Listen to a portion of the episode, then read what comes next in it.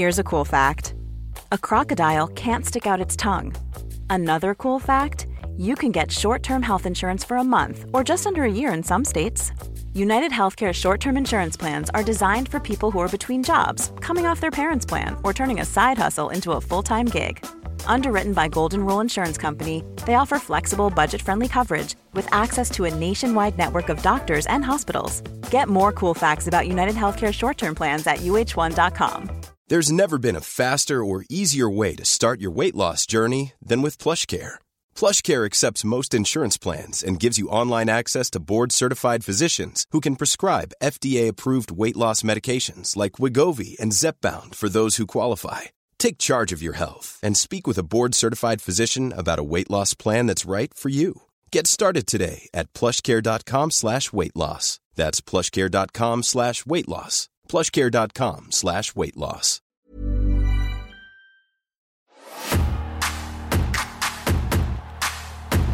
I used to come home for Christmas and my mum would make us a lovely pair of lugs. Come on to the rock show. Come on to the people's show. Come on to the premiere show.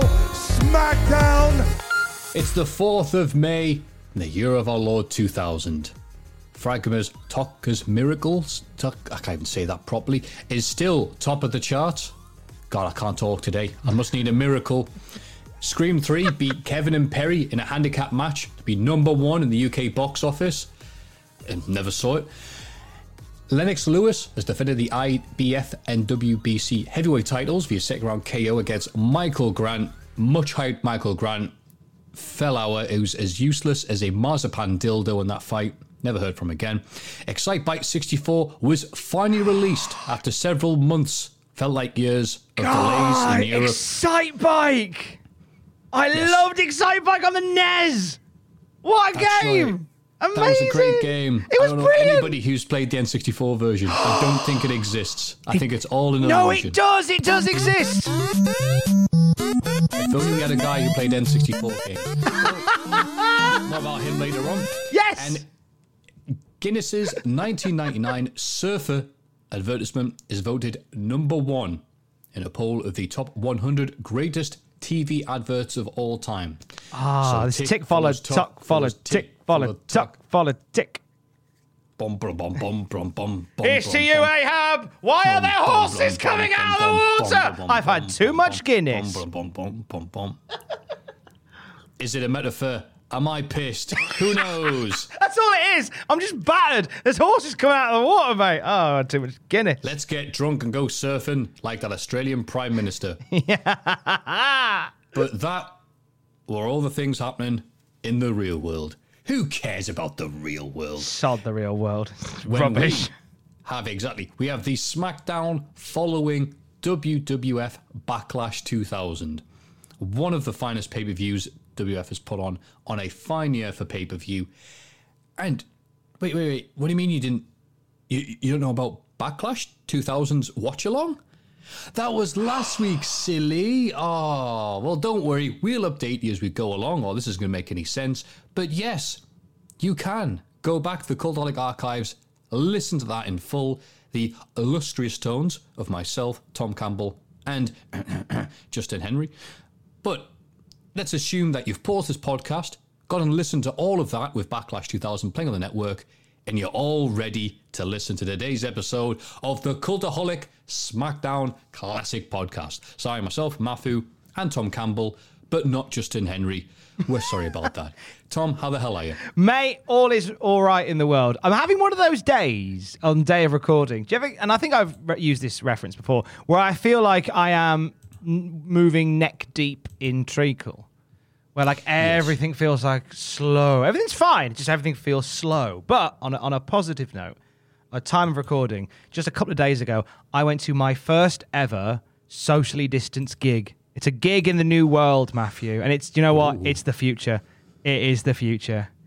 I was sat outside in a in a converted race course, and we had me and the good lady. We had a little pen to ourselves with a table, with pictures of beer brought over to us as the sun set on a beautiful day in Newcastle upon Tyne, just outside of Newcastle upon Tyne, as Bill Bailey made us laugh on the stage. It was a wonderful, wonderful night. And I am genuinely 100% behind the concept of socially distanced gigs from now on. Nobody crashed into me whilst I was getting drinks because everyone's distanced. I had nobody trying to, I didn't have to stand up and do that awkward stand with my back right at the, like right far back so people could walk past me to get to their seat. None of that nonsense. All the room in the world. Drinks brought over. Oh, it was a dream. It was a dream, mate. Big fan of socially distanced gigs. Have you experienced one yet?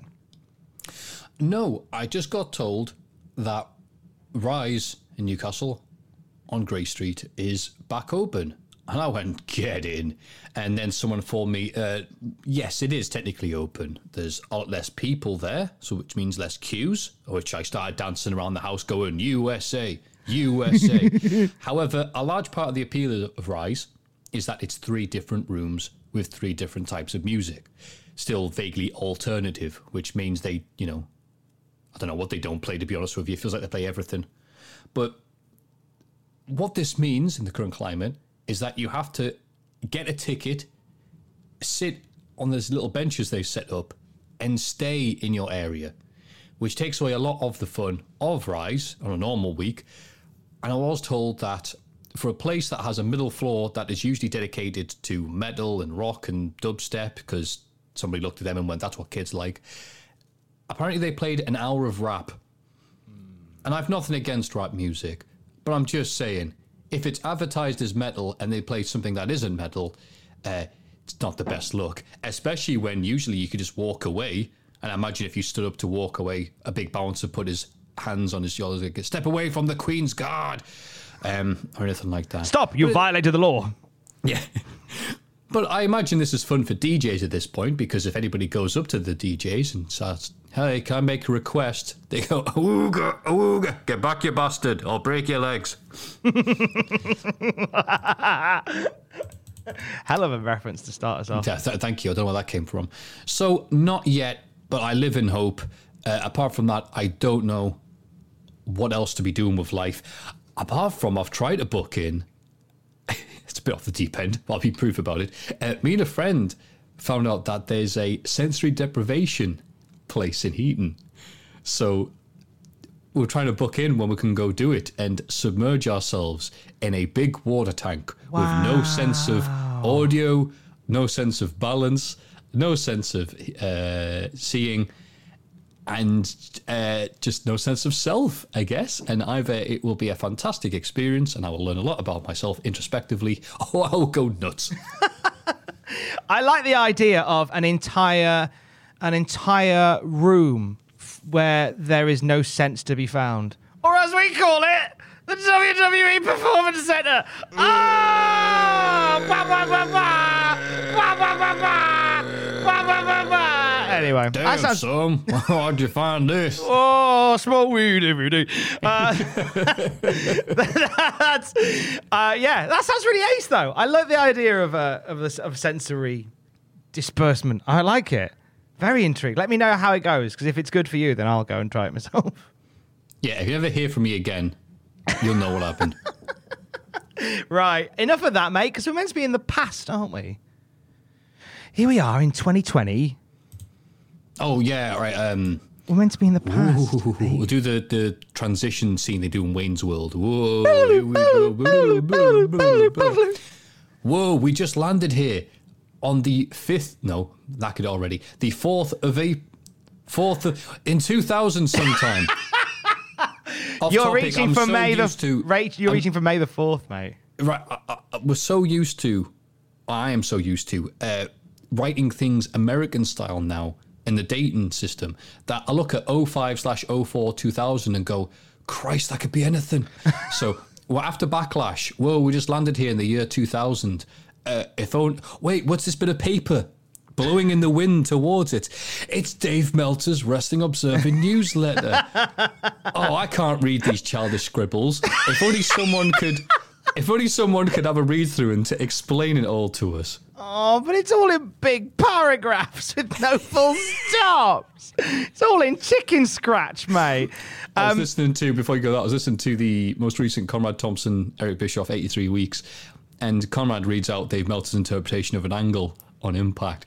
And Bischoff just goes, whoa, whoa, whoa, all right, stop, stop. Like, you can't just read it out how Meltzer's written it. It literally gives me vertigo. God, look, he, he does he does write as he talks. So that and he, do you know what? There is something to be said that that when you're turning around a lot of content, sometimes the quality can suffer. When it's a high turnaround and you are basically a one man wrestling news machine with Oh, Zed's you do all right, Tom.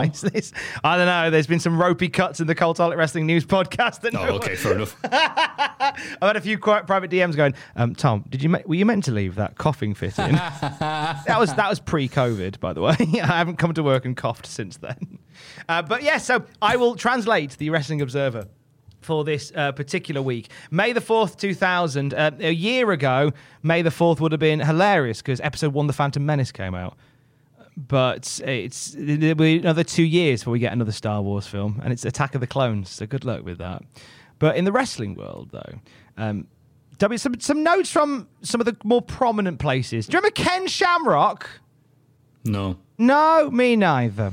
Uh, Ken Shamrock, just a couple of days before this, uh, reappeared. He reemerged like a Pokemon in the wild. He did an MMA show at the Tokyo Dome, uh, tapping out Alexander Otsuka and earning 350 grand in the process. So Kenny's doing all right.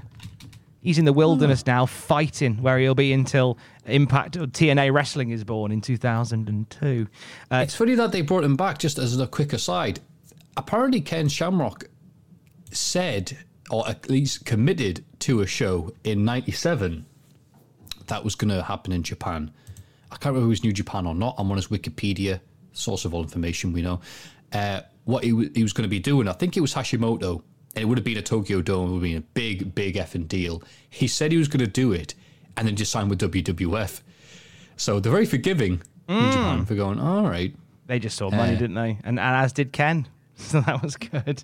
Well, good, good for them for not going. You know what, Ken? Um, I'm sorry to tell you this, but tonight's match in the Tokyo Dome uh, with Pancrase rules is a handicap match. You know? Uh, little note from EC Dub for this particular week. Uh, apparently, WWF and WCW have expressed an interest in Lance Storm.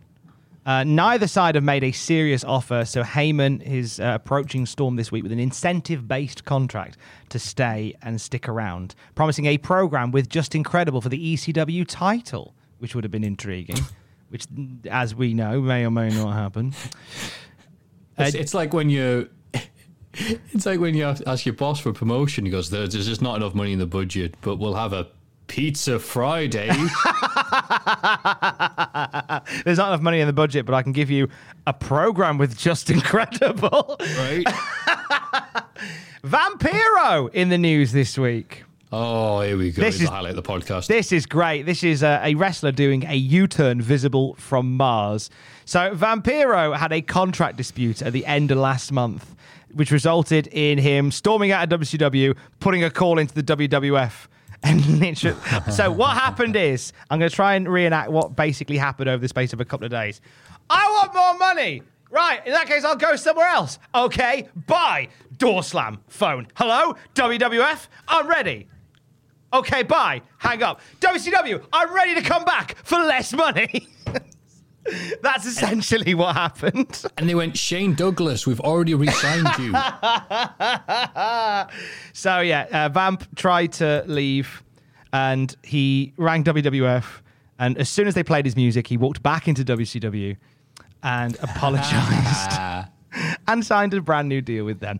Bret Hart is returning on May the 15th. He is going to be on every Nitro and Thunder going forward, so it says here.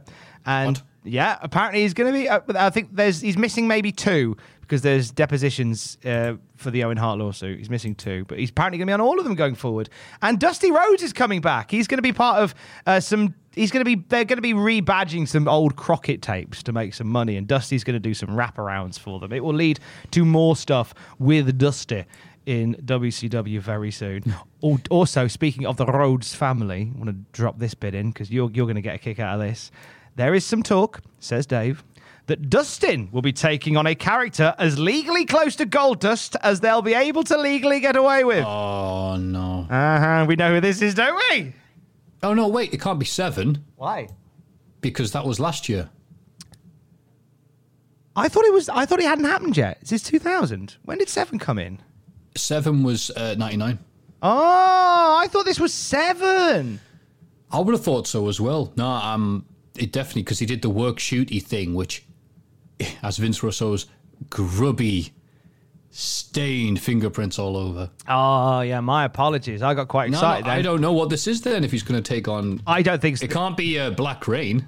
No, no, no, we are quite quite a few years away from meow meow meow uh, that particular treat landing. Uh, so we're not sure what that becomes. I don't think this becomes anything then, but it's certainly something that is out in the news this week. Um, from the world of the World Wrestling Federation, uh, Judgment Day shaping up uh, to see Rock versus Triple H in a stipulation to be added later to the date. hmm Uh, Shawn Michaels set to return in his old commissioner role sometime soon. Wow, it's almost as if those are the same story. uh, also, uh, the there was a wrestler who had a dark match doing a rap gimmick that caught a few eyes by the Oh, name please. of Ron Killings. Yay! Okay, Crush slowly on his way in. And this is a cool little footnote from history. This is quoted directly from the Wrestling Observer. WWF has talked with the current NCAA heavyweight champion, who has a great look for wrestling. He's six foot three, 265 pounds, a tremendous physique, and looks like the blonde haired version of Steve Austin, but only larger. Both WWF and WCW have expressed interest in him, and he has met with Eric Bischoff and Vince Russo too. Since the meeting, he spoke with Gerald Brisco and Kurt Angle and indicated to them that he was leaning towards WWF. If he signs and has a meeting next week in Stamford, he would start in OVW as his assistant coach at the University of Minnesota and former training partner is already there. He Oh, is Tom, said why to are you have a boring us all with this inconsequential news story of somebody who never went anywhere. Ah, hurry it up. Who? Come on. I am, of course, talking about Brock Lesnar. Oh. who who is on the cusp of signing with WWF at this point, and I enjoy how it's just like a, a casual footnote in the Observer. Like there's this, and you know, I I even remember, and I wasn't like an in depth wrestling fan at this point, but I recall talk of a big lad potentially coming in. I'm sure it was mentioned in Power Slam about, about a guy called Brock Lesnar. I'm sure it was. I think World of Wrestling covered that, but I sometimes get him confused with the other lad, uh, Rulon Gardner, the man who had the enormous upset in the uh, 2000 Olympics, uh, who they said the WF were interested in, but then nothing ever happened. Um, yeah, he beat the Russian dude who was unbeaten in 13 years. and this, this farmer's kid came along and just treated him like he was a sheep. It was fantastic. Uh, yeah, but he wouldn't come with it. But yes, the Lesnar thing is a, it's a, it's funny seeing what would happen, and it's also funny thinking that Gerald Brisco was there talking to him, and I imagine McMahon somewhere went, "All right, Gerald, go and see if you can take him down." okay, Mister McMahon. Mr. McMahon. McMahon attacking. Mr. Burns beating that man with the baseball bat. Excuse me, sir. What are you doing? I'm giving you the beating of your life. okay, he's he's good, McMahon. He's real. He's legit. Stunning. Well, that's the wrestling news for this week. That's where we're at for May the 4th, year of our Lord 2000. Over to uh, my colleague Matthew Gregg, who is going to talk us through uh, a- an episode of SmackDown this week with some highs, some lows, and some creamy middles. Thank you for that fabulous segue. I can't wait for the creamy middles myself. Well, SmackDown, unlike last week, we do get the dramatic recap from Raw. It's another cool video package that uses that song that samples the door opening sound effect from Doom again. and yes, I am a sad enough bastard to know this because even though it's a uh, one of those audio library effects, it is and will always be recognized as the noise the doors make in Doom when they open. Oh, it really is, isn't it? Apparently, this episode of Doctor Who. I probably said this last time. So episode of Doctor Who, like New Who, where they're in Mars. New Who. Ducktales. New Who. Where they're like they're in hell, and like a door opens and it has the Doom sound effect because you know it's Doom. Vince McMahon promises The Rock will have the shortest WWF title reign ever, as he be taking on Shane McMahon in the steel cage tonight. Oh, I thought they were going to have Mr. Fuji throw salt in his eyes two minutes after Backlash finished, but never mind. Pat Patterson is the guest referee for this cage match, and the entire McMahon Helmsley regime are around the cage, so it's a fair fight. Shane McMahon tries climbing over it, but Rock KOs Shane on one of the cameras on top of the cage, so Shane is left there dangling like one of those uh, Garfield sticker things you put on the side of your car window. Uh, then the Rock sends him back into the ring from off the top. As Triple H destroys Rock in the cage, Earl freaking Hebner runs in to slam the door on Triple H as he tries to exit, and Rock is able to escape the cage. Man, the WWF really liked the day after the pay per view, Rock gets the crap kicked out of him in a cage thing. It's at least three times I can think of, and we've had two this year. Do you know who else also liked it? Who? all of the wrestling fans. This is an incredible footnote from the history of Raw. Okay, get this: Rock versus Shane McMahon in a steel cage on Raw drew the highest number in ratings at that point in modern wrestling history. 8.23 million people watched Rock versus Shane McMahon. Over 8 million mind blowing when you compare where we're at raw ratings wise in this day and age. And I know the world is very different 20 years on. I know it's very different 20 years on, but that's a, that's an incredible number. They were going That up against big number. WCW that has, as well as its usual fare, as well as Stone Cold Hulk Hogan, they had Courteney Cox, Kurt Russell, and the new WCW champion David Arquette, and they just about scraped a 2.5 against Raw's 8.2. Yeah, but bro, TV guide. Throws a TV guide at you and runs out of the room. Eight million. Pe- the TV guide, dude. anyway, we're in Richmond, Virginia, with the witty woo witty wah. I've been to Richmond, Virginia. It's all right. Uh, it's not quite Darlington, but it'll do. And we start with Richmond's own Earl Hebner. And he's been reinstated as a referee by Linda McMahon. People will be paying attention this week after week, and there are some people going, wait, what happened there? Earl Hebner was suspended. No, he wasn't. He was fired, I should say, after he fast counted uh, Chris Jericho pinning Triple H for the world title. And then Triple H said, hey, no. No, and all right, all right, you got a point. But if I'm reinstated, if I read the reverse decision, I do not want to be harmed while I'm an employee of WWE. And you got it, Earl. You're fired. Pedigree. But now Linda McMahon, the great resetter, has put Earl Hebner back here. I'm just getting you guys ready. I hope you guys love Earl Hebner as much as this episode of SmackDown does, because this episode of SmackDown adores Earl. And we start off with Chris Jericho versus Chris Benoit, the IC rematch from Backlash. That ended via DQ after Jericho got the belt up and Benoit decided the best thing to do was to headbutt it with no lasting issues whatsoever. It's an intense Canadian stare down to begin as the two can barely leave each other alone as they brawl around the ring. Lawler gets a line Hebner's from Richmond. He lets his 12 year old daughter smoke at the dinner table in front of her kids. and the, that joke aside, these two are tearing each other apart like Poundland toilet paper, with Jericho getting a double underhook power bomb. And I don't know why, maybe he's not used to wrestling someone like Benoit. And he ends up, as he drops him, shoving his head in the groin for extra measure. Wasn't supposed to happen, but it did look effective. And then Benoit's nose gets rebust after denting it at Backlash. He gets re re broken. I think that's how it works. Uh, so now it looks like Wade Barrett. Lawler. Hebner's been married three times, and he still has the same in laws. Oh, God. It's a good night for Lawler. More hot action ends with Jericho turning a sunset flip into a Walls of Jericho, which then gets turned into a crossface, which doesn't work, so Benoit dunks him out the ring. As Benoit goes to continue kicking in Jericho, Hebner stops him, so Benoit pushes him, so Hebner pushes back to a big pop, and uh, Benoit responds by pushing the official out the ring, allowing Jericho to twat him with the IC belt and finish with the Lionsault. Monster pop for the match, Jericho and Earl Hebner, who, judging by this, is scheduled for a monster push and a Euro title run. What do you think so far, Tom? Good match. Uh, is running wild.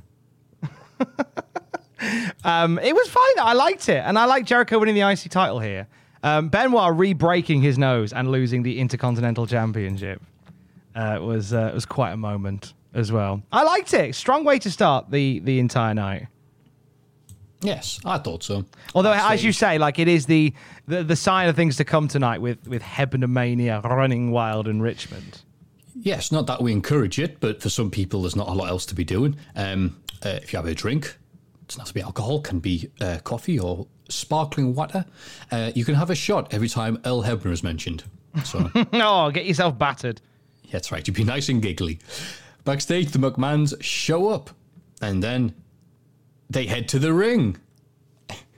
I love it because obviously you watch it on the network. There's no advert break, so it's just look who it is, the McMahons. And their face are black, and it's they're heading to the ring.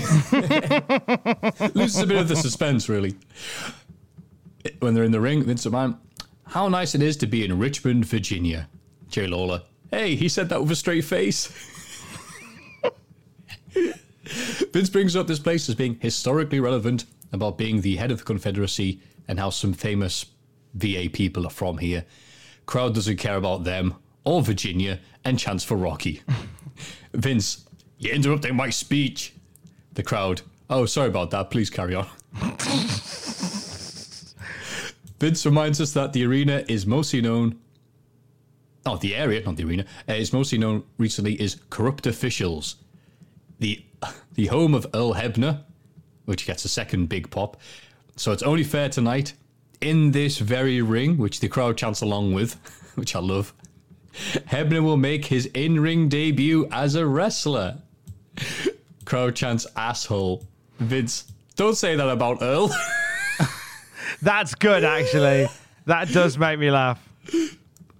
So tonight, Earl Hebner is teaming with The Rock versus X Pac and the, I quote, the road doggy doggy. I love old people's inability to not get their heads behind a guy called Snoop Doggy Dogg, by the way. So you hear stuff like the road doggy doggy. Really? I never noticed that as an issue.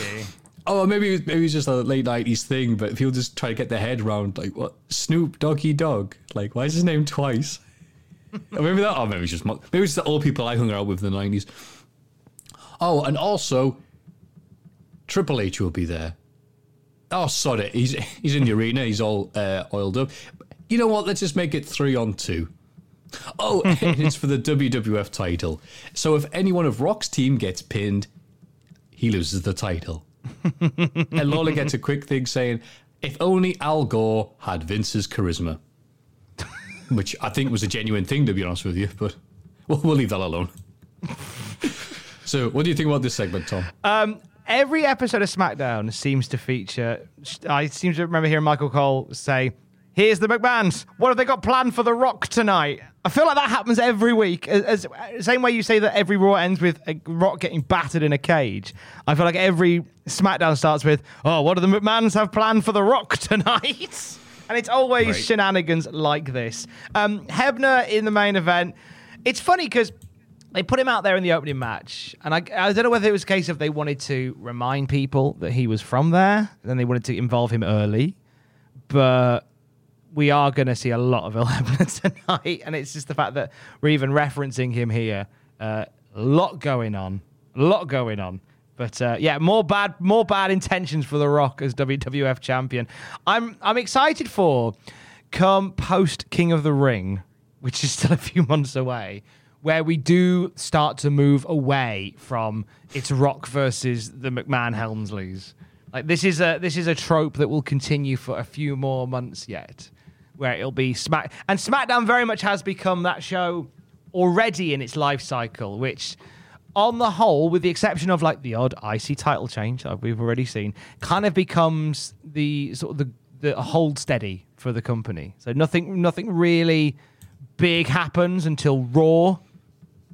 But then on SmackDown, it'll be like a tag match or something just to keep all the feuds bubbling over. Well said, well said. This is the uh, Be Steady, and Raw is the Bebop. nice. Rocksteady to the Long way to bebop. Long way to go for that. uh, so there's a weird promo that follows with small girls singing nursery rhymes and something about Judgment Day. I remember watching these as a kid and going, "What the bloody hell's this?" Like there was no uh, hint there's no like subtlety, like hey, hey, Judgment Day. You know who likes Judgment Days? What? Dead guys in their forties with tattoos of their girlfriends on their necks. What? The Undertaker. The Undertaker's coming back, you idiot. Oh, oh, right, okay. So, what did you think of these promos back in the day, Tom? They're fine. There's not much else to say about them, really. They're fine. Oh, okay. So was it? I'm glad it wasn't just me because upon reflection, when I say, "Are you scared?" He's here, and he comes back. It's like, oh, that kind of works. I liked how I I necessarily I didn't necessarily know it was connected to the Undertaker, so I quite enjoyed the surprise when Undertaker rocks up. Spoiler. Um, it was a bit different. I think the the style was was stood out to what was normally put out in the WWF at this point. Like the the spoopiness was very unexpected, and I think it's fine. I had no idea that it was going to end up being Undertaker, which was a nice surprise. I'm sure clever people will tell will will listen to this and go, "Well, I always knew it would be Undertaker." That's fine. A 16 year old me didn't necessarily know it was going to be Undertaker, but I liked it. Yeah. And segue right into the SmackDown debut of Edge and Christian's personalities. yeah, gosh, that seemed to happen overnight, didn't it? it certainly did. They're getting made up with relaxing facials, you know, to remove the smell of ass from their faces because on Raw, Rikishi gave them stink faces. it turns out to be the best stink face they ever had because right now they're obnoxious, they're being um, prima donnas. They, they don't enjoy the smell of ass on their face. So it turns out to be a very successful thing for them. So maybe, maybe they should thank both of Rikishi's butt cheeks. Moving Yes. away. Eddie Guerrero and Mama Mamacita are here. JR said it was around this time. Oh, no, sorry, here we go. I wrote this a week ago, so some of this is new to me. Uh, Jim Ross, on his podcast of Comrades, said it was around this time Chyna was in a negative place because of finding out about the Triple H split. And also, Chyna was wanting to be part of the Million Dollar Club with Triple H, Austin, and Rock, and felt she deserved it. WWF were like, um, you're good, but you know, you're not headlining. So we're on the slippery, slippery slope of what would be the end of Chyna in WF. But that's not for a while yet. Uh, but right now, she's got a good thing going, even if things backstage aren't quite that good, because her and Mamacita have magnificent chemistry. And if you don't believe me, then you should check out the intergender tag match that we just saw at Backlash, which saw Eddie Guerrero wrestling not just with dress shoes, but with a little bow tie. And afterwards, despite winning the match, their heated rivals, Essa Rios and Lita, stripped Chyna of her PED gown, as it's known, to show off her undergarments. The point where Chyna was just like, eh, whatever, I've got it, I'll flaunt it. Yeah, that's how he. That was the the wrap up of that, wasn't it? It was just, hey, Yeah. I've got a nice butter anyway. Yeah. And Eddie was like, Chyna was like, my God, Eddie, can you believe it? And Eddie's like, Chyna's like, eh, yeah, you know what? And because of this, on Raw, uh, they did the same to Lita, stripped her of her dignity uh, before Edgewood. So it's on tonight, on tonight's SmackDown. Lita steals Chyna's roses and throws them into the crowd. And it must have been a hell of a shot because the camera crew did not get it. so it went right into the cheap seats, like Johnny Wilco. And Rios flips out of a hold, but follows up with a wild stumble. I wish when I typed this, I typed out what match it was. That would have been nice. Is it a tag match? It's an intergender tag match. There it is, buried in this review.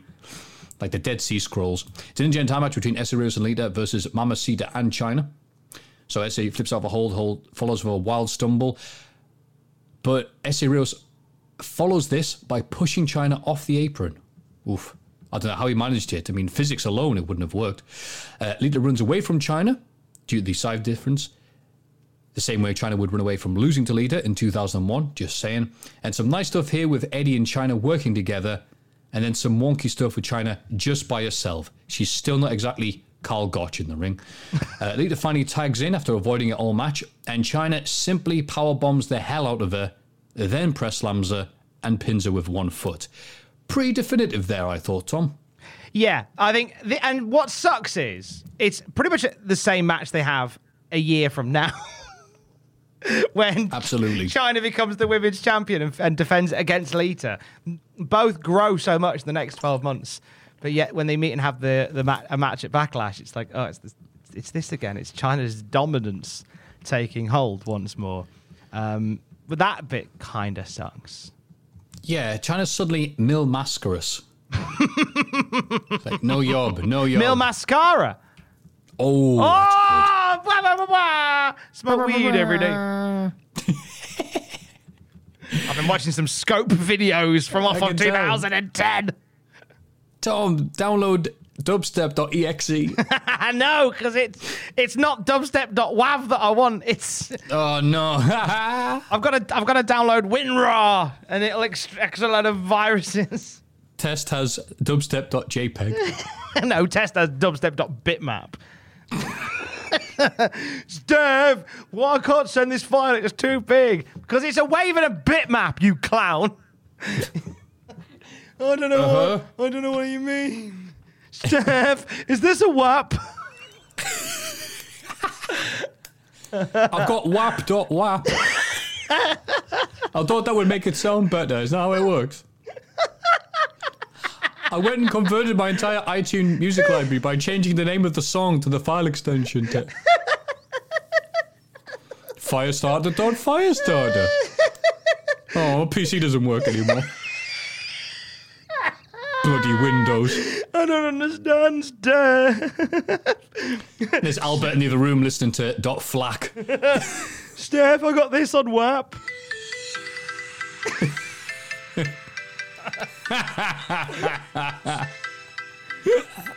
Steph, do you want to send you that on WAP? Steph, Steph, Steph. We're starting Steph, early with this Steph, balls, aren't we? Steph, Steph, Steph, what test? What? Ring me. You're right next to me. Why do you want me to ring you? Ring me, just ring me. All right. Do you like it? Test, please answer your phone. I don't know how. Albert just Baldo bombs it. Steph, Moving on. Steph, ring me, ring me, ring me. right, okay, all right, okay, here you go.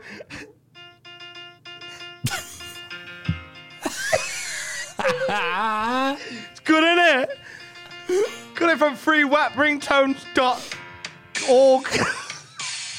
Oh, it cost me twenty dollars. Oh no, they've got my card. Oh, Steph, 300 quid to come out. Don't even want a firewall. All this time, Test looks up and it's just actually one of those big standees of Steph. Steph, you're being quiet today. Steph's in your room going, oh, best $50 I ever spent. Kurt Angle is here, uh, straight from the premiere of Gladiator. It's a film. Have you seen Gladiator, Tom? I have indeed, yes. My name is Yeah. Maximus Decimus Meridius, father to a murdered wife, uh, husband to a murdered dog, and I'm a mother, writer, and pioneer woman. Here's what's happening today on the ranch. I think, I think that's I'm a Gladiator. Bitch, I'm a lover. I'm a, I'm a sinner and a saint. And he lifts his hands I'm- up. The entire my Roman name is- Colosseum sings the rest of the song. My name is Maximus Decimus Meridius, mother to a murdered son, husband to a murdered wife. I'm a savage, classy, bougie, ratchet, sassy, moody, nasty.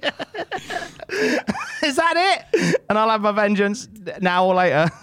Tom, you've been ridiculous. The year 2000 is a very serious podcast. It goes, My name is Kid. and What's your name? all the other gladiators go, Oh, with the ball, the bang, the bang, diggy, diggy, diggy, diggy, we got up, up, the boogie. If, if that is how Gladiator ended, it would have been a five star film. Only the director's cut, but you know, Just him politics and all that. slashing off the head of, of, of the emperor is going bar with the bar, ba bang, ba bang. ding." Gonna break your mm, face tonight. My only words of wisdom are radio edit. What a time! What a time 2000 was. Yeah. Kurt Angle has an issue with Hardcore Holly because his name reminds him of pornography. The crowd cheers. That is literally it. Kurt Angle says this is the state that says Virginia is for lovers. Kurt adds, as long as they're not related. Crowd poos. Hardcore Holly says Virginia may be for lovers, but it ain't for 30 year old virgins who are about to get their ass kicked. Why is why is Holly randomly a good guy now? He's always been a good guy. Oh, has he? That's crazy. See, as a kid, I didn't like like wow, why is Hardcore Holly in his thirties and miserable? But now I'm in my thirties and miserable. I'm like Hardcore Holly, yes. Now you get it. Suddenly it all makes sense. After you've been a failed, uh, a failed car, a failed driver, failed NASCAR driver. Hey, look, if you were called Sparky Plug for the rest of your first half of your career, you'd be a miserable get as well. Be called Just- worse. Hardcore Holly says that story in his kayfabe commentaries interview. He's like, he was sat on a plane. Say, what was what was your action to be called Sparky Plug? So sat on a plane one time. The guy next to him, like, ah, what do you do? He's like, no, no, no, no, no, no. Well, I'm a wrestler. All right, cool. What's your name? What? Sparky Plug. So I can speak up, pal. I can't hit. Sparky Plug. And then Sean Kellis laughs at that and goes, "Yeah, that was his reaction as well." And he sat next to Duke Droese at the time on the dumpster. yeah. Savage bougie ratchet. Hardcore Holly responds when he says he, uh, Virginia's not for 30 year old virgins. Lola says, Hey, I know for a fact Kurt ain't 30. And Holly, starts off the match by straight away powerbombing the hell out of Kurt. And some awkwardness here after that that I wouldn't have expected. Maybe Angle was quaking in fear of the might of Hardcore Holly, star of that one film with Ron Perlman. Uh, Kurt fakes a knee injury, and the referee gets mad that Hardcore Holly won't stop hitting him as the referee's trying to check on him. So the referee shoves Hardcore Holly right into a German suplex for the Kurt win. I don't know why you would have two referees shoving wrestlers on the same show, especially when one of them was only because it's Earl Hebner's state. And apparently, Earl Hebner's as loved here as you know Gaza is in Gateshead. But Hardcore Holly follows with the drop kick and then a Falcon arrow onto a chair. And as we all know, no one kicks out of that. No. What do you think, Tom? I thought it was funny how desperate they were to put Holly over here. Because it's like so many other people have, and, and like and like legacy people in the WWF have faced Angle and not got their heat back at the end. Angle's just won, and then okay, off to the next thing we go. But Holly, promo at the beginning. I'm gonna beat you up, you virgin. Take your nerves. A lot of offense against Angle. A screwy way to lose, and then at the end beats him up. Like, why are we why are we so desperate to make sure that Holly gets the shine at the end here when you've got Kurt friggin' Angle in there, who you are building for great things? Why are we so desperate to make sure that Holly gets the shine at the end?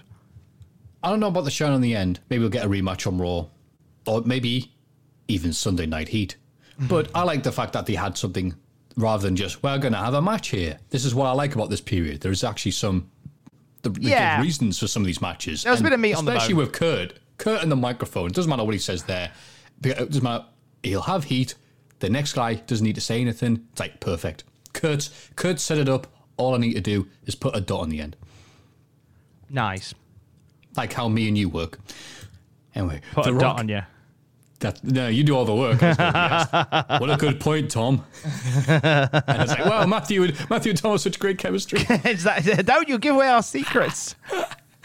Moving on, The Rock, the People's Champion, is out now on VHS and that fancy new DVD format, and that is his first home video release, which is amazing to think.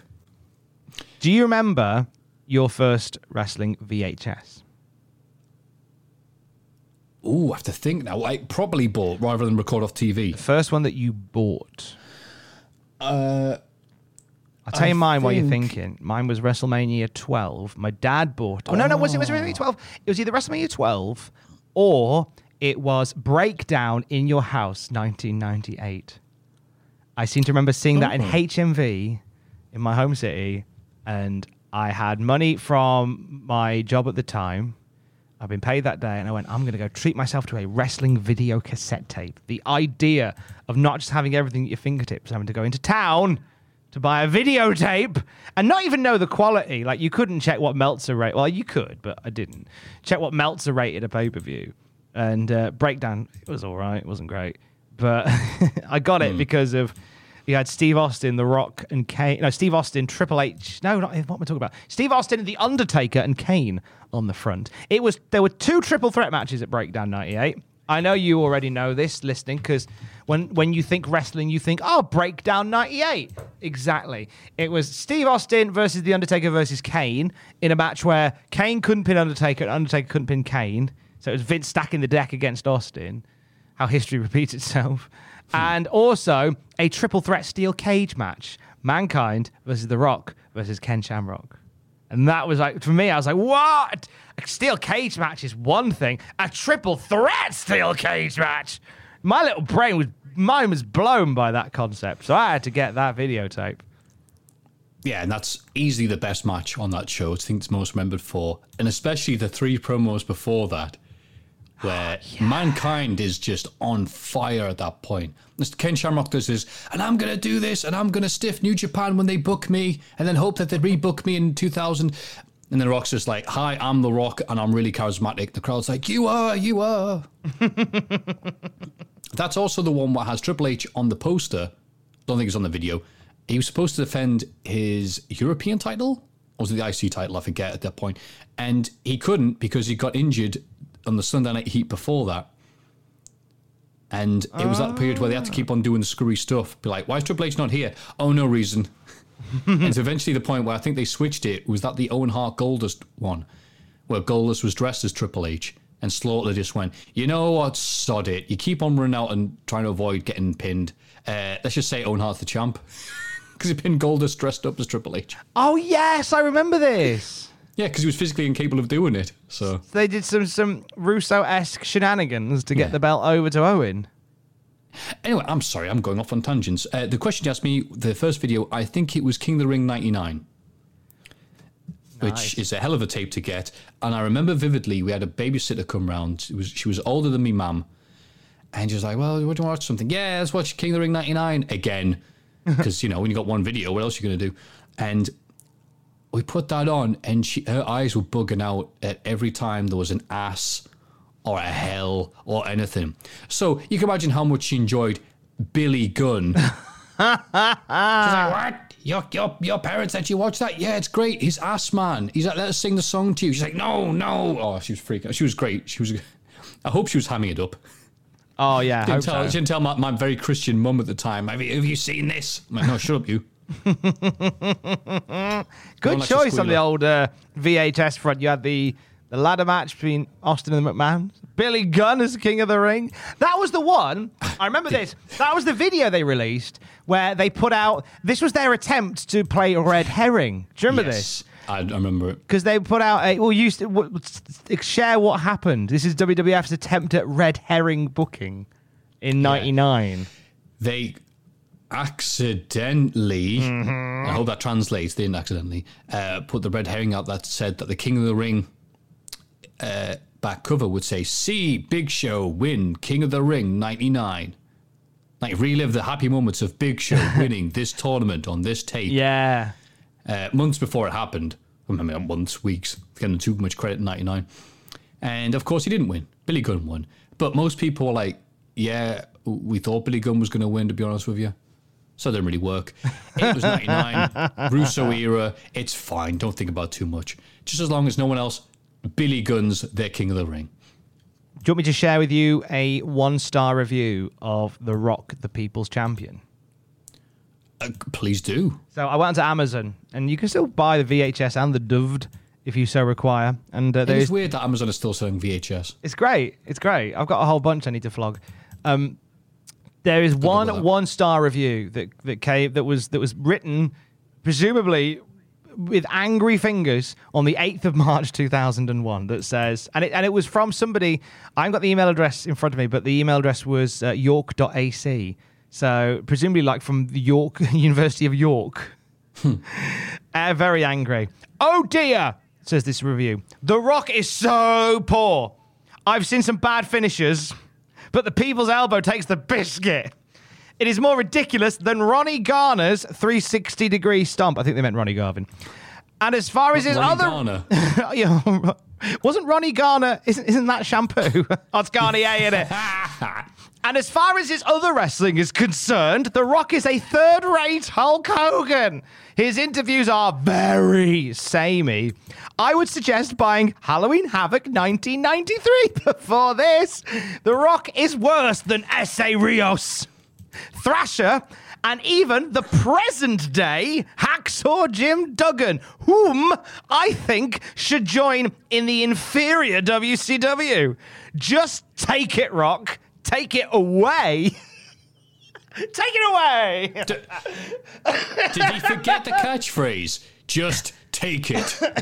As The Rock likes to say now and again. It's a great review. It just made me Oh, smile. oh we've come for your, your scrappy fridge. Uh, we're going to take it to the yard. Just take it. Just The Rock. take it.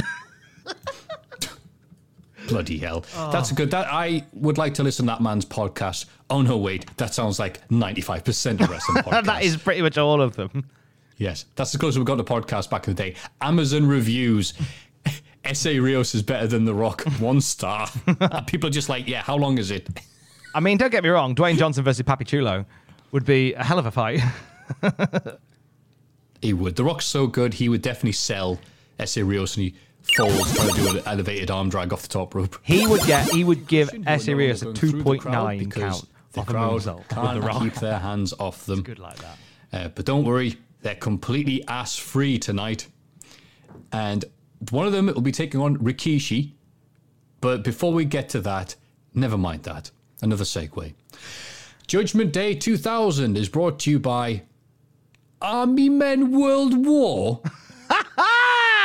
Army yeah.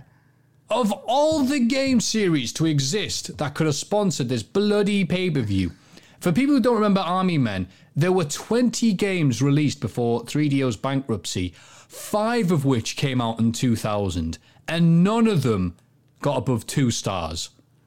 All right, but they were every bloody where, and I never knew anybody who bought one or played one, and yet everyone just knew about it. And they're sponsoring Judgment Day 2000. Did you ever play any bloody Army Men games? I, I sadly didn't. I remember my time working at Game. There was loads of Army Men games in the pre-owned section, so that said everything for me in terms of the quality. But Wow, I'm what, shocked, Tom. What happened? What happened to Army Men? Uh, what happened to the 3DO company more than anything? Because obviously these were the guys that were pumping out games for the 3DO, which was the the ill-fated 91 um, video game console that was set to take over the world, and then it didn't. In fact, if you look right, I've just jumped onto Wikipedia, and if you look at the list of published games for the 3DO, or the develop, yeah, the, actually the developed games for 3DO. A third of that list is Army Men games. Yeah. They just went to town on this franchise, didn't they? They were literally, pardon my language, shitting out games at this point. That's an amazing turnaround. Like the, all of these games are like within a few months of each other, and they Yeah. all look the same. Yep. And look, I'm having a look at the 3DO games, and it's all the games that came out were then like immediately ported to a much better Gex. I remember that being a, a thing. You have to get it for Gex. Oh, it's off the PlayStation. Road Rash, and you're like, okay, it's off the Mega Drive six years earlier. Uh, the Need for Speed. Don't worry, I think they'll have a few more sequels. Is anybody doing a Twitch stream of 3DO games? Oh, good luck getting that to work. I'm just looking for ways to corner the Twitch market, is all. yeah, that'd be a good idea. You spend half the time going, no, no, no, you're thinking of the Jaguar. That's what we'll call the stream. You were, you're thinking of the Jaguar, the best of 3DO. Yeah, the one that you forget exists. the one that was like the M2 but came out. Yeah, fantastic. Yeah, so anyway, please let us know your thoughts on Army Men, if any of them are any good, because I swear there was more Army Men than there were Dudleys. I like I like the, the stank that you put on Army Men when you say it. Brought to you tonight, Judgment Day 2000, WF, Never Been Hotter, sponsored by Army Men. If, if Judgment Day 2000 does a bad buy rate, it's because of that and that alone. I've just pulled up Army Men World War on Metacritic, and I'm just looking at some of the uh, the reviews, and and they're all Worse quite than Essa Rios. Sorry, go on. not not one of these is worse than Essa Rios. Um, I tell a lie. Uh, there's an 80, there's an 85% review here on Metacritic that says a solid game that surprised me with its heavy action and interesting scenery. And then there is a 1% review that says, to be honest, there were so many of these Iron Man games that were released back in the day of the PS1. It was impossible to keep track of them all. World War may or may not have been the first to be released on Sony's console, but it was certainly the only one I had the misfortune to play, having rented it from a local video store. Put simply, nothing works about this game. The graphics are horrendous, the enemy AI is non existent, and the controls are incredibly imprecise. Just avoid this one. There we go. That sounds like a review not written by the publisher, like the one you did previously. I was surprised at Army Men. You shouldn't have that. That should be on your that should be on your CV as a reason not to be employed. Zero What was the last percent. time you were? Well, what was last time you were challenged by a situation at work? Uh, Army Men World War. Surprised me. Cool. Thank you. Next. Game Revolution gave it zero percent with the with the line, "We're not laughing with you guys, we're laughing at you." Oh God. That's that's a good harsh review. There's nothing better than a good harsh review of something. The game company, game magazines, especially, were very good for them. What I feel bad for is there'll be people that will develop these games and they'll put their life and their heart and their soul into them. You know, that's the bit that hurts. I think the most for me. And some of the body fluids. Yeah, like there's people like they would have like. I've been watching a lot of uh, videos about about ill-fated games lately, thanks to Matt McMuscles. Yeah. And um, there's a lot of love that goes into really crap games. Like when the crunch hits and they're sleeping in the office for seven days a week. And it's just, you feel bad when the game comes out and it's garbage. It's like, oh, guys, I know how, I know you grafted and you did your best, but this is, this is bad. I'm sorry. Yeah, it's a shame. Sometimes you're right. I mean, there was the the one he did about Earthworm Jim 3D, and it's all the effort they put in, but it's just like, cool, Earthworm Jim 3D. It kind of works. It's got some issues. Yeah. Who's our competition? Banjo Kazooie. like, forget it. Forget it. Forget it, mate. Bin that off. Anyway, Rikishi is apparently taking on both Edge and Christian. So that's very impressive, but he's a big guy.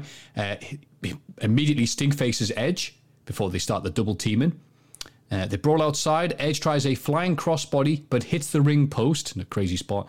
Uh, Rikishi wins via count but here's Hotty and the returning Grandmaster Sexy. Scotty gets the worms, but his vet's got the pills. And then there's dancing, and I've written yay here, which I mean must mean it was a good time afterwards. So yes, this marks the return of Grandmaster Sexy after being injured.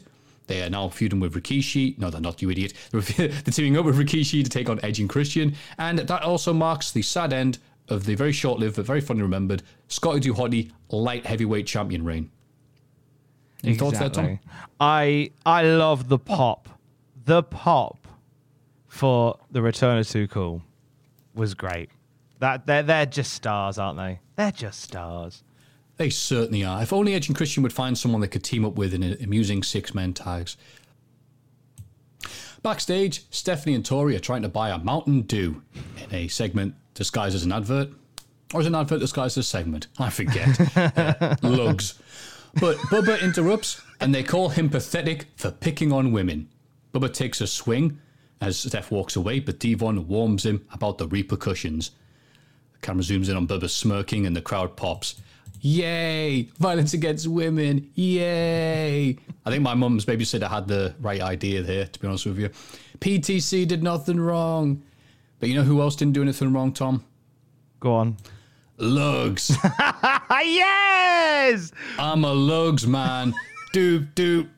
I'm a Lugs lugs man. man. Doop doop. I love to cook them.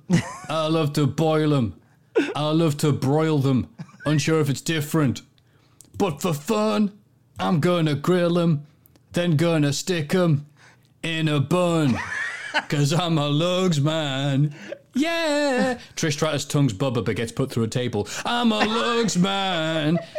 Lugs man. Lugs. Man, man, man. Lugs. Lugs man. At no point are you wearing them, which makes me f- which makes me laugh even more. Why would you wear lugs, you weirdo? Yeah, broil them, dickhead. You not had lugs à l'orange. Lugs Alaron. Which is French for lugs and an orange. Which is which is je mange lugs. which is French for eating standing up. Lugs Alaron. Yeah. John. We haven't we haven't spoke to you yet, John. John, Photoshop doing, at John? John Eiley. Hello, mate. Love John, you. it's time to take your pills. Take your pills, John. It is today's topic: lugs à l'orange. lugs à l'orange. Oh, just a dude eating a lugs, whichever's easiest. Just someone eating some shoes with no context Mmm, lugs. for my mouth. Just like my mama used to make. Mum, I used to come home for Christmas, and my mum would make us a lovely pair of lugs. My old man's a bu- lugs man. He wears a lugsman's hat. I tried to make lugs for my son, but no one makes lugs quite like me mum. When I go home When I go home, I- back to uh, the mining town that is Newcastle. After I walked back from London, it only took me three hours. I ate my lugs. I ate my shoes to hide evidence. Back in the day, I ate me lugs, and the bins weren't plastic. and we just disabled the union, but we had our lugs. We all had lugs for our dinners. That's right. Did you us complain? Did we bugger? Probably should have with the benefit of hindsight. And there you have Yeah, that's it, that's it. I can hear that. coming home from work that time. Lugs dot wav were playing. My mum would Hey. make us a lovely pair of lugs. Oh, mum, these are proper lugs, these, like. My brother, when he got older, used to make lugs, but he'd get some cheaper versions from Aldi. Not the same as the lugs that my mum would make us. Exactly. Uh, Hammond, we call him, as that were a name. He'd eat them German lugs, as they call them, Das lugs. That's And me boots. mother, me dear old mother with three teeth left in her head, she wouldn't speak for him for three years. We were real people. Aye. It were that real we times. Were. That O2. we were. O2 priority. That's right. My mum ate a packet of cigarettes and a carton of lugs every day, and she's a head in a jar at the right old age of 96. she lived to 200. Do you hear her complain? Do you bugger? No, I've, I've taped her mouth shut. The only time she complained was when I stuck on, was when I put on The Rock, the People's Champion, and she went, hey, lad, it's a worse than Essa Rios, this. That is an all-time favourite I can't believe people listen to this I am. It's free. This is free. with good reason. I emphasise this is free. Do not complain if we are off tangent. It is free. Without the tangent, it's just wrestling. Mate, one day we're Speaking of which, I'm going to put this behind a paywall one day. And people go, they'll be, they'll be dancing in the streets when that happens. right, here's a question. If we put behind a paywall, if we put behind a paywall, me and Matthew, for three hours doing test jokes, who would buy it? Dude, we'll have two people I know who I'm just putting it out there into the world. if there was an OnlyFans, which was just me and Matthew doing test jokes for a day, who would who would invest? A day, A day, mate. a Twitch stream of army men on the screen and effing Whilst we're playing, one of us is dressed as Test. Stop! dressed as test. Stop! This is the worst Army Men game. And I've played all of them. I pre-ordered Army Men. Test would pre-order Army Men. Why do you pre-order it? Well, it might have sold out. mate, Like this a- episode of SmackDown. Look at that segue. Mate, there's an Howdy, Army Men game coming out next week. If it sells out, just get the other one. Steph, I rented Army Men from Blockbusters. I said, when do you want this brought back? They said, don't worry about it. they said just throw it into the void. One size fits all seemed like a good idea for clothes Nice dress. Uh, it's a it's a t-shirt. Until you tried it on. Same goes for your healthcare. That's why United Healthcare offers a variety of flexible, budget friendly coverage for medical, vision, dental, and more. So, whether you're between jobs, coming off a parent's plan, or even missed open enrollment, you can find the plan that fits you best. Find out more about United Healthcare coverage at uh1.com. That's uh1.com.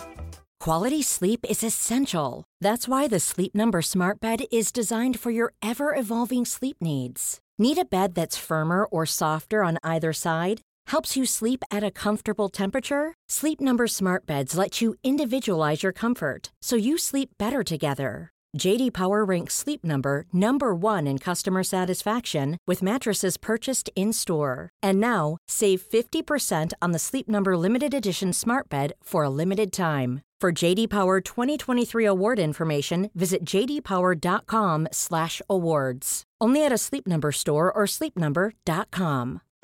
Since 2013, Bombas has donated over 100 million socks, underwear, and t-shirts to those facing homelessness.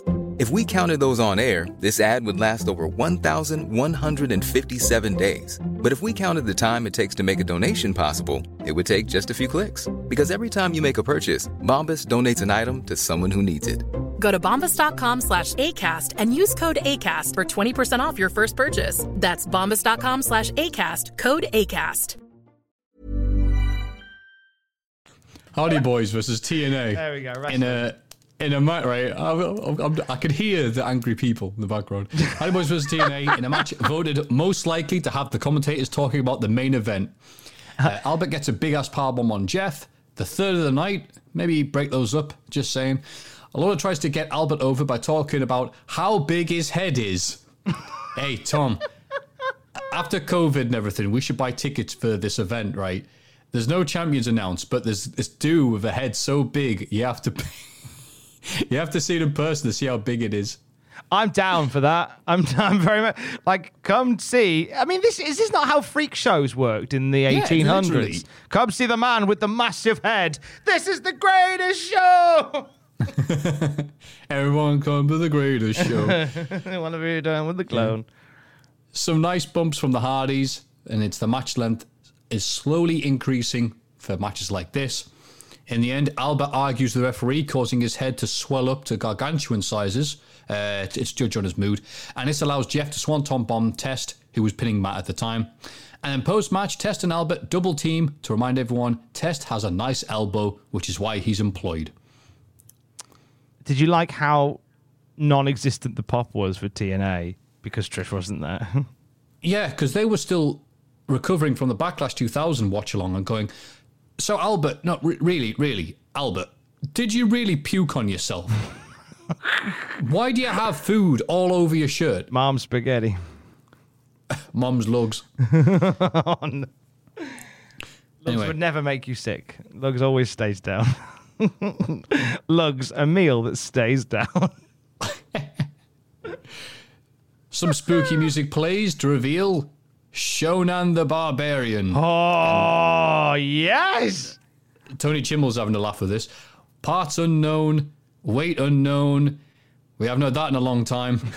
Oh, oh Chim, like two, in two moments in this bit, I popped. And the first one was Chimel's announcing and the deadpan delivery of, bet you haven't heard that in a long time. yeah, there's only Tony Chimel can do. I want to think Chimel, that's Chimel going off uh, off piste. I don't think that's Chimel making that up as he goes Yeah. along. It's letting people know, no, don't worry, that this is, you know, in case it's your first time watching SmackDown live, it's like, don't worry, this is.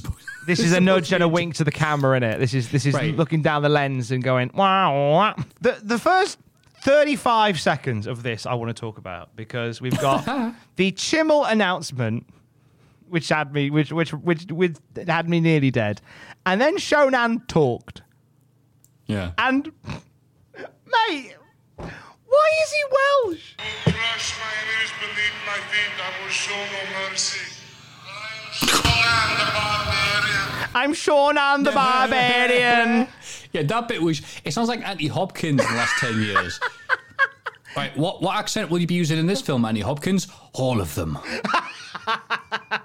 kind of, if if Wales had a Yorkshire. Okay, that, that's what can stick. And then the next sentence, I'm Australian. right. and and this time I am a I'm a Welsh barbarian. John, um, Shonan in Gavin and Stacey. That I'm Shonan the barbarian. Beautiful, mate. Shonan's Welsh. So like 30 seconds, 35 seconds in that intro. Big Show talking as a Welsh barbarian, and then Bull Buchanan, who comes out of the ring. Like, I just assumed this would just be like Showdown squashing somebody. Here's Bull Buchanan, who just twats him to death with a nightstick. I don't know why it made me laugh so much, but I think we've just introduced this new character, and the first thing we see of him is the back of Bull Buchanan's head, just battering him with a nightstick. He's trying to get the Welsh out of South Africa. Oh, carry on with the match. Carry on with the. Bloody hate these barbarians. And so he hits him with the the nightstick before the match even starts, which causes Big Show to instantly turn serious. and as he starts destroying Bull, Showstopper, no pin because there was no match. And then, well, it's the Big Show WF Aggression CD now available at Virgin Megastores as we speak. And this is such an effective gimmick. Not not Shonen, obviously, but Big Show showing up. Hey, I'm having a laugh with my wacky accents. And then some guy going, that's not funny. Him going, oh yeah, I'll show you funny. And then sparking him out. They could have kept this formula going forever. I think. Maybe um, would have run out of things to spoof, but like, hey guys, it's Fortnite Big Show. Wacky Wub, gimmick wub, wub. followed by battering of said person. Wubba lubba wub wub, big show. Yeah. You know, that's it. And someone goes, I don't get this reference. Oh, yeah. Showstopper. yeah, it can still be doing it. Yeah, I guess it would work. I guess it I would shouldn't work. be in charge of a wrestling company. You should, mate. Backstage, Vince McMahon talks to Hollywood Hebner. And If he's not on the him- screen, we should be asking, "Where's Hebner?" Vince wishes him good luck. Oh, that was it. I don't know why I typed that out. Good to Good. Vince, Hebner, I'm sorry to interrupt your meal. Rob, Rob, Rob. Sorry, I'm, I'm out of the laces anyway, Vince. So what, what do you want? Slips them up like spaghetti. I'm at the laces anyway. So what do you mean? Okay, all right. Can we for for a second? Oh, I know we we've been we've been laser focused on SmackDown this week, but can Oh, we just clearly. can we break away for a second to discuss how you would eat a lugs? Is, and also before we do that, is is lugs a plural? Or if I'm eating one lugs boot, is it called a lug? It's like sheep. It's both the singular and the plural. Right. So so one so one is called a lugs and two A is called a lugs. Because my, my brain would suggest that one shoe is called a lug, and together they are lugs. That's just silly. I know, right? So how would you eat a shoe?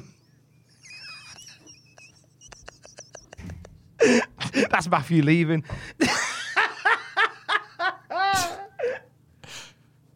Sound of a door slamming in the distance. I know. First, I get. I'll make sure I have all my ingredients and spices, like my cumin and my paprika. Okay. You know, right there. I'd boil the hell out of it. Yeah, or broil. Um, Uh, exactly. Broiled is an option, Tom. you could. I would sous vide mine. if it's if it's the weekend, I'd definitely be looking at broiling my shoe. Uh, to weekday, I'll just stick with boiling. And yeah, I'd probably do that. Soak it up. Uh, not not necessarily to boil it for flavor or anything like that. Just so uh, just to show how much I hated the lugs at that point. To be honest with you. Oh, so you so Um, it would be a punishment thing rather than like a, a, a preference on eating. I would boil it to make sure it was dead. Does it let out a scream when you put it in hot water? Yeah, the soul visibly leaves the the lugs. soul leaves the shoe. And that's when you know it's ready to be eaten. The soul leaves. I get it. And you've got to help sometimes if you can't, don't see the soul after a few minutes, you've got to put it in a glass coffin. You These things be careful when you're doing lug preparation. Not laughing matter, Tom. Does does the does the lugs float to the top of the water when it's cooked? a, a bit like um, bit like ravioli. no, Tom. That's how it tricks you into thinking it's dead. It gets little cartoon eyes that look like X's. it's like, oh, I'm I'm at the top. I must be dead. You go, nah, mate. This isn't my first rodeo. Um, What does it if you boil it and then it, the soul comes out, then it actually sinks. So it goes up and then it comes down. Rather like the state of this SmackDown review. So the second time that it rises to the top, like Noki, is that when it's good to go? Christ. Yes. okay, and then and then would you eat like the from front to back or top to bottom? Would you would the laces be a starter? Would you say? I start with the till the laces, but I know some people who like to blend the laces with the sole. Oh.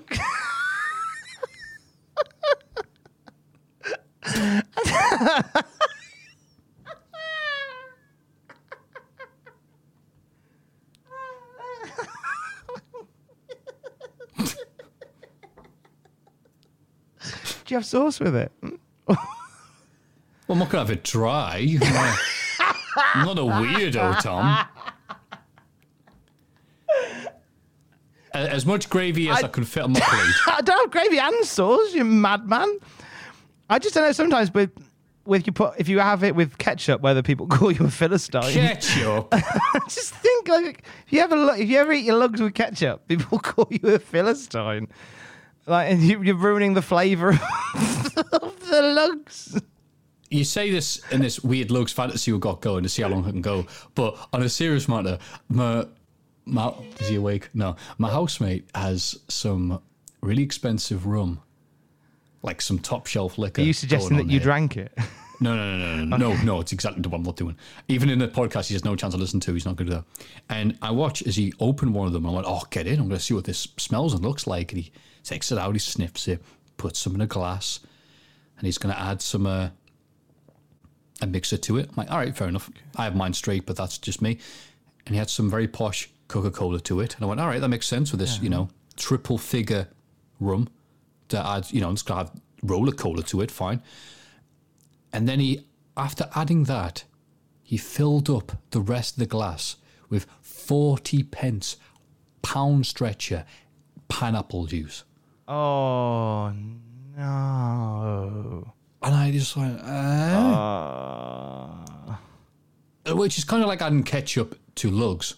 It is, isn't it? It's the same thing. That's what everybody thinks. I believe that's where the phrase comes from. It's like adding ketchup to lugs. Yeah, you can lead a lugs to water, but You can't eat the laces. you, I've got to make sure it's drowned and sacrificed to the lugs god. All right, look, enough, enough. All Crash right. Holly is backstage. Happy he doesn't have to defend his title or listen to this podcast anymore. so he goes into a bouncy castle. Yay! And he takes on Dean Malenko. Wait, what? They actually start doing a move sequence here. In the, he actually bounces off the bouncy castle walls as if they were ropes.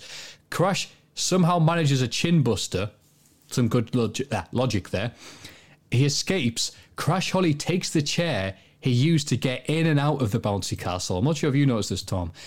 Dean follows, and I have no idea if this was a planned spot or not, but because Dean didn't see him take away the chair, Dean absolutely eats poop on the concrete Oh, he just going out. stacks it, doesn't he? Absolutely stacks it. It's just completely takes a completely crazy bump for a bouncy castle brawl.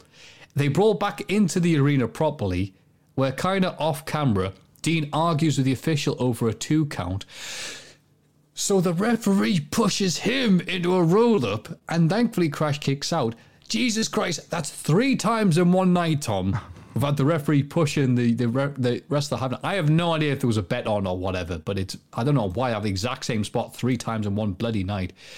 Anyway, a guy with the hottie hat, Scotty hottie hat, and hair has to be shoved out of the way by security, causing commentators to talk about him on, on the air, which is nice. Dino gets a superplex, but then Perry Saturn runs in to try and get the win. And when the radicals start arguing, Crash hits Dean with a bin and legs it as Perry and Dean slug away. A lot to process here, Tom, but I can he- hear you furiously typing away lugs recipes. What did you think? I'm I'm more uh, I felt a bit sad to see Malenko in the hardcore championship division. I mean, it just it feels like a step down because he's just been putting on some some classic wrestling uh, with Scotty 2 Hotty, and they've been playing to his strength so beautifully. And now it feels like he's sort of in the mix with like the other random mid carders. It would be a bit like the modern day equivalent of seeing Timothy Thatcher chasing R-Truth for the 24 7 title. In the sense that you've got a guy who is technically proficient at wrestling, and instead of 100% going to town and capitalizing on that, you're just kind of shoving him in with mid carders and uh, for him for a comedy bit. I think Dean was fine. I just know that Dean is capable of lots more, and uh, sad to see the radicals explode at this point as well, like the like the somewhat mega powers they are. Yeah. I think it was actually a mistake to have Crash Holly wrestle Dean Malenko in a bouncy castle because neither of them are big show sized. So you lost perspective and you're like, are these normal sized people? Is this a really big bouncy castle? Or like what? He was like, no. I guess Dino was the only guy who could do that spot and make it work because otherwise it's going to tip over like a raft. But at the same time, it's like, okay, Dean, you're going to wrestle the other small guy in the roster, and neither you're going to look small or big. You're going to look like two undergrown men in a bouncy castle. also, you're the light heavyweight champion. and that segues into an interesting segment because I've seen people tweeting about this. Backstage, Big Show talks to. Sh- I almost said big stage there because whatever. Because I've typed in BS for backstage, but sometimes I say Big Show. So backstage, Big Show talks to Shane McMahon about these funny gimmicks. Oh, this bit, man. And Shane McMahon tears into him. Tells him how oh. embarrassed he is for a guy who was in the main event of WrestleMania only a few weeks prior. He's pathetic. He's a pea brain. He's a waste of oxygen. He's an unmotivated slob, and none of the crowd will ever care about anything he will ever do. And rather than, you know, decapitate Shane, Big Show, who was good friends with Shane until recently, starts crying. Do you know what sucks about this bit? Is that Was it the bit that immediately followed it when we cut the commentators who were trying to put over it as a serious incident and there's kids behind them laughing their asses off? Yeah, that didn't help. But it's also the What fact that it's a bit it's a bit art imitating life at this point, isn't it? Because there is a there is a, a real malaise backstage. I think malaise is the word I'm reaching for. Um, there's a, a real feeling backstage uh, that Big Show is is there's there's a there's a no one really likes not no one likes him. There's a disappointment about Big Show. I think uh, it's like a year and a bit into his contract, his 10 year contract with WWF. And Vince had buyer's remorse a month later. But there's a real sense of disappointment that the Big Show hasn't been this world beating megastar that they immediately thought he would be.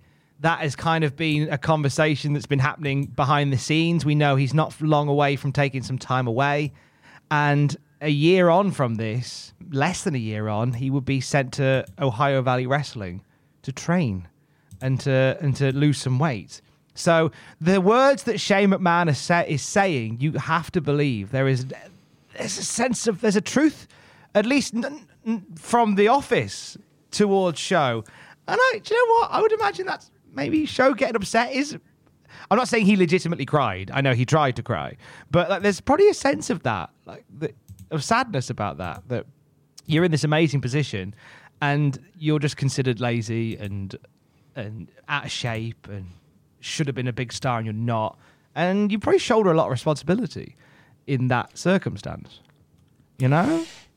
Yeah, I mean, the fact that you said that very well, Tom, and the fact that they've done this U turn the night after WrestleMania, where he was headlining, to all right, you're a fat party dude now. Mm. It is working for him, but at the same time, it's like, yeah, that's good if you weren't getting a push before. You were world champion in late 99, and it just hasn't worked out for him. And we've talked about this a bunch of times because in late 99, it really was a very awkward position for everybody involved in the company. Where's Undertaker? Where's Austin? We mean Mankind wants to quit. We mean Bulldog's crap. We, what, what are we going to do? We've got to put the title on bloody somebody, but we've got to have something for WrestleMania. I've got it. Fat, useless Big Show. Well, should we have him wrestle Triple H? Don't be stupid. Have him wrestle Big Boss Man. And yeah, now everything's back to normal. It's like, all right, Big Show, you can go back to the mid card, um, which wasn't the plan. They were always wanting Big Show to be this this world beaten Andre the Giant act, but at the same time, it's the year 2000.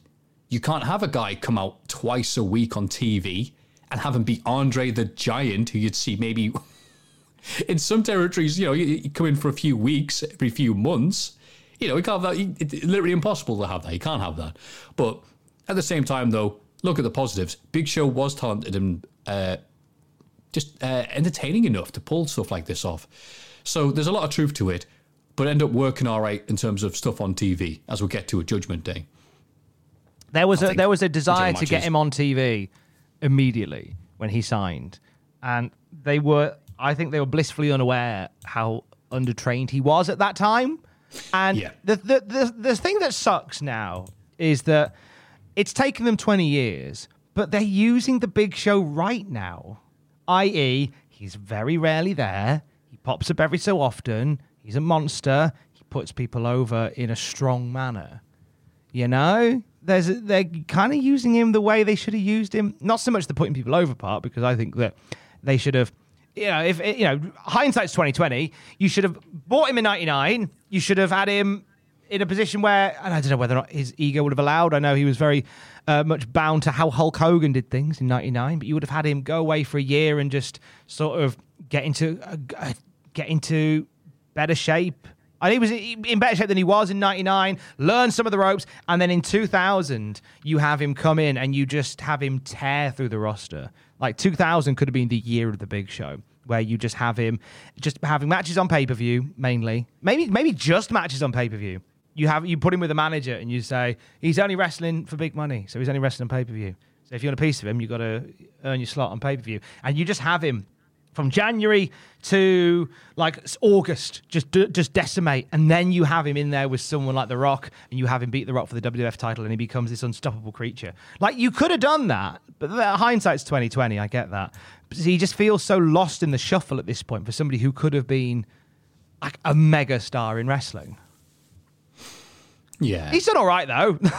like, say, we're saying all this like, oh, poor Big Show, eh, wonderfully employed for twenty years after this, and it was also funny. But people have been showing that the GIF or clip of Big Show crying and going, "When you hear Netflix has cancelled your show."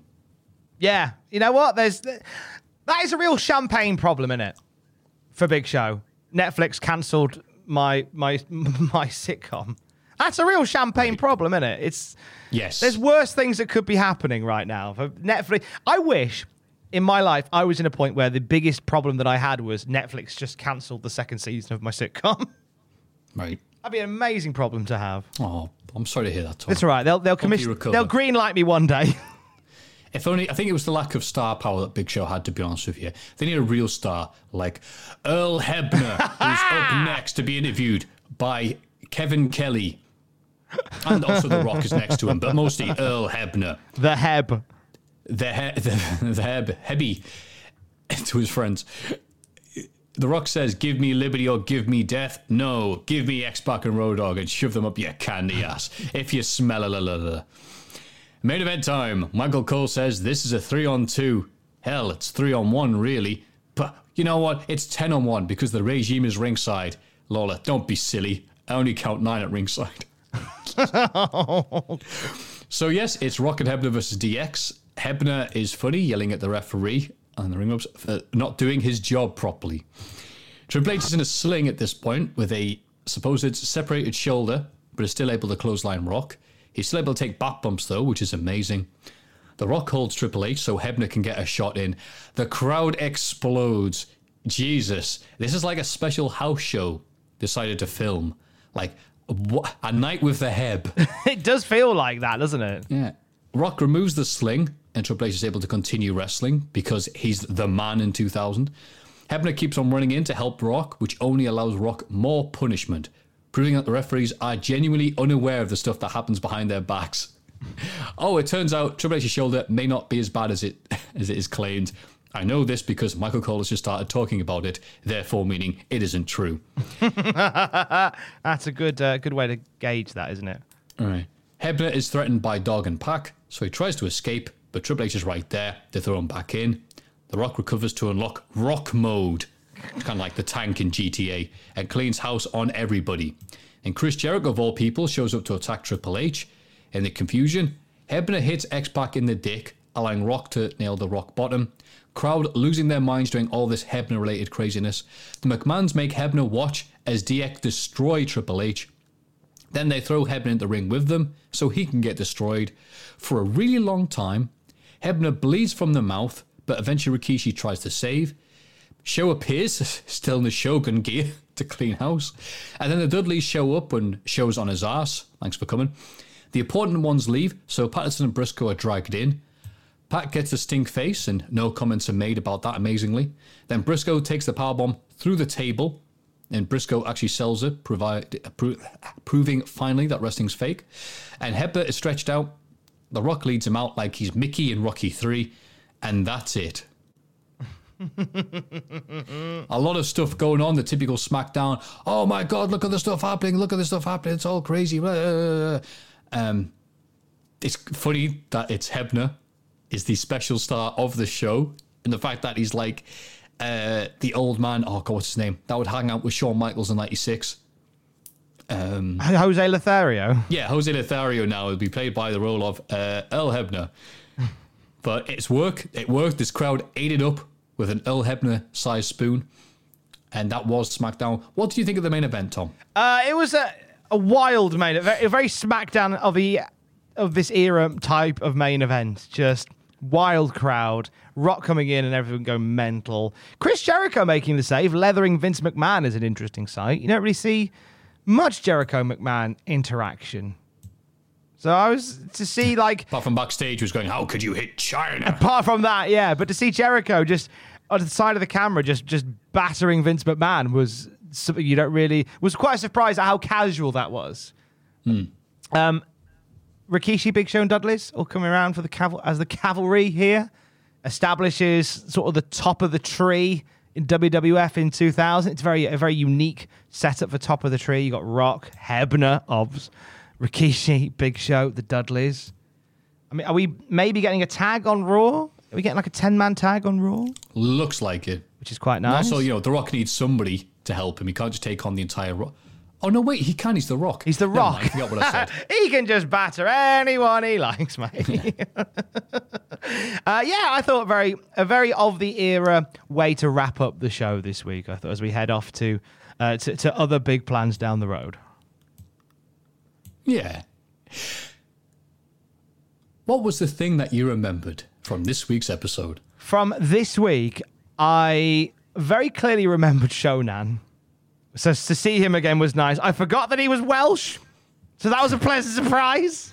Uh, but definitely seeing Shonan was was great. Bless you. Uh, how about you? What did you remember? you remember to sneeze. Bless you. I do remember the sneeze. It was awesome. What a great sneeze I had in the year of our Lord 2000.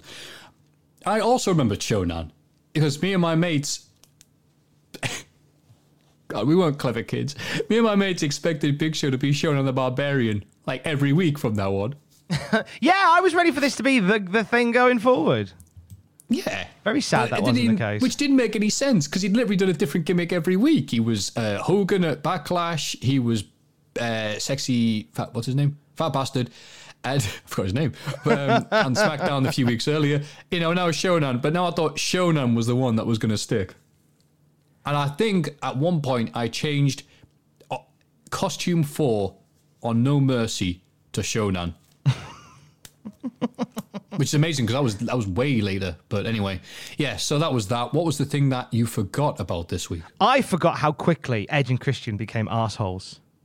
Yeah. Like the the turn seemed to happen overnight. We watched Backlash the other day, and they had a little cheeky, slightly heelish win, but nothing that raised too many flags. And then this week, full blown heels, complete with promo time and and dickheadery. It was great to see. Just didn't realize it happened that quick. Yeah, I agree with that. How about you? What did you very- for- What did you needed. forget? I forgot about Earl Hebner night. and put, you know what, in a good way. The Hebner bits reminded me why this period is so fun to watch. It was so fun to watch then, and it's so fun to rewatch now, because the continuity and storylines that would flow one week to the next. You know, the Hebner thing goes as far back as the Triple H non-match with The Rock, where you know we were outside to pin him even though it wasn't a match, and have Hebner do the one, two, three and have Lilian announce, yeah, he's the new champ. And have it, you know, to Rich on SmackDown go, that wasn't a match. What is Hebner doing? and then the Jericho title change from last month to getting fired to returning. You get rewarded so well for watching every week because of the continuity and ongoing storylines.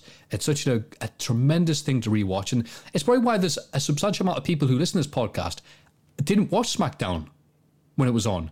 But all right, listening to us because we're going, and then this character's doing this, and this character's doing that, and it's so it's just it. What a show! What a well put together show. Even if the matches aren't great, or there's a daft match, or you know, Hardcore Holly's drop kicking people they shouldn't be drop kicking.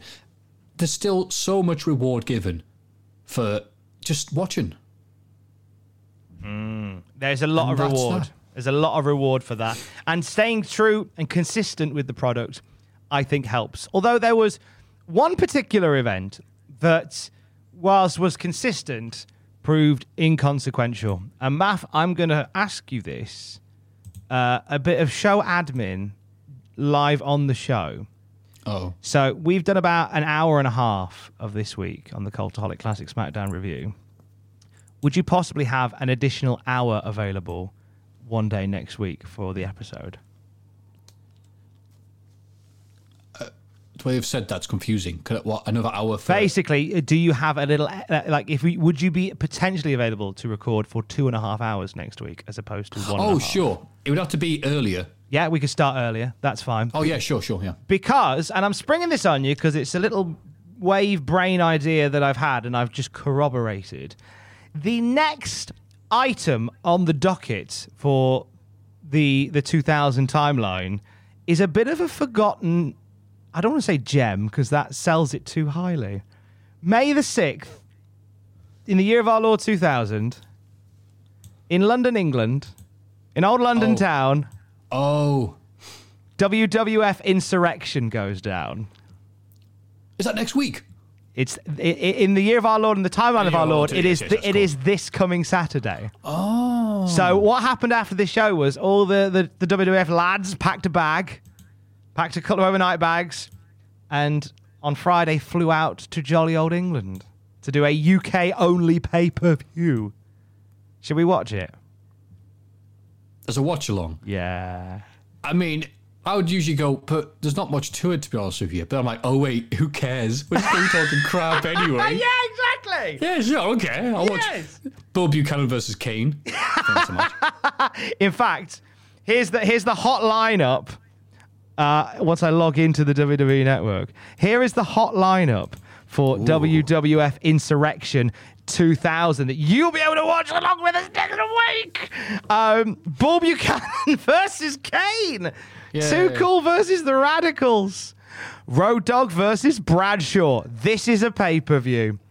Dudley Boyz versus Rikishi and Showkishi. Yeah. Hardy Boyz and Edge and Christian. That might be all right. And then, oh my God, the odds are stacked against the WWF champion. It's The Rock versus Triple H and Shane McMahon. Oh, no. I know, right? All that goes down in London, oh, England. and we're going to watch it next week. Shall we? Should we do it oh. next week? yeah, We sure. start a bit early. Get in! Yay. Insurrection 2000 watch along next week. Maybe there'll be a mystery guest. Ooh. Oh.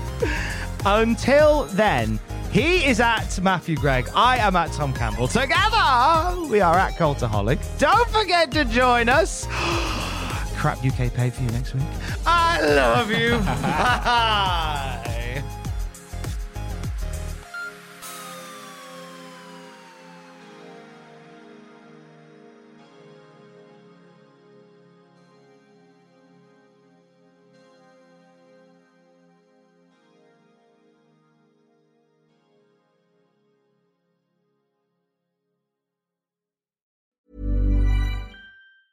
Hi, I'm Daniel, founder of Pretty Litter. Did you know cats tend to hide symptoms of sickness and pain? I learned this the hard way after losing my cat, Gingy. So I created Pretty Litter, a health monitoring litter that helps detect early signs of illness by changing colors, saving you money and potentially your cat's life. Pretty Litter is veterinarian developed, and it's the easiest way to keep tabs on your fur baby's health right at home. Go to prettylitter.com and use code ACAST for 20% off your first order and a free cat toy. Terms and conditions apply. See site for details. Hold up. What was that? Boring. No flavor. That was as bad as those leftovers you ate all week. Keke Palmer here, and it's time to say hello to something fresh and guilt-free. Hello Fresh. Jazz up dinner with pecan-crusted chicken or garlic butter shrimp scampi. Now that's music to my mouth. Hello Fresh. Let's get this dinner party started. Discover all the delicious possibilities at hellofresh.com.